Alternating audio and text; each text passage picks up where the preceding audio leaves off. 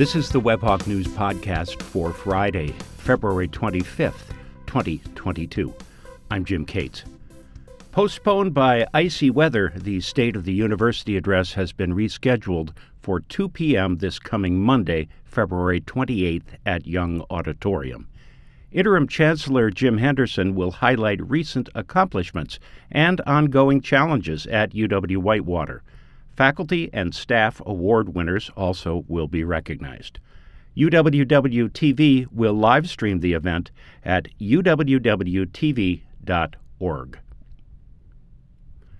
You've seen the empty store shelves, and you've probably heard the stories about shortages of computer chips.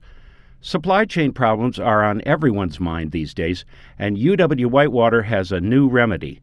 Starting this fall, the university's College of Business and Economics will offer a fully online bachelor's degree in supply chain management. The program will be the only one of its type in the state at a school recognized by the AACSB, the Business School Accrediting Group. Demand for graduates is expected to be brisk.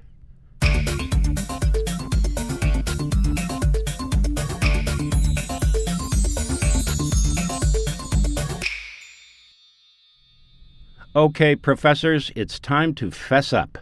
Do you ever sing to your classes? I do. At least I did, till the pandemic made that unwise. Turns out that there are a number of singing professors out there, and it's not hard to find them on YouTube. Law professor Stephen Iannacone at Pace University in New York offers a spirited little ditty to get his students studying for the bar exam. The lyrics highlight the IRAC method for legal case study.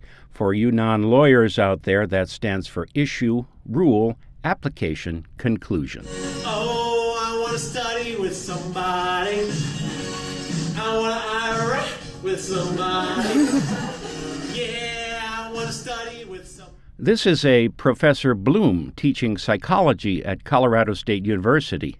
He's singing Venus by Frankie Avalon for reasons I cannot determine.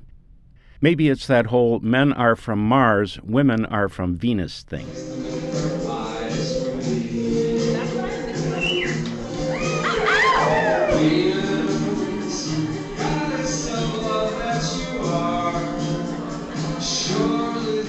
This unidentified instructor chose to adapt Donna Summer's Last Dance for the last day of class. Clever, right?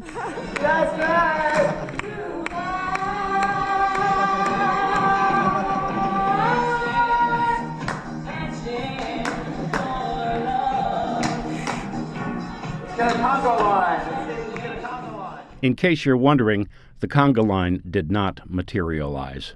There are limits. Then there's Cheryl Van Buskirk, a professor of biology at Cal State University Northridge.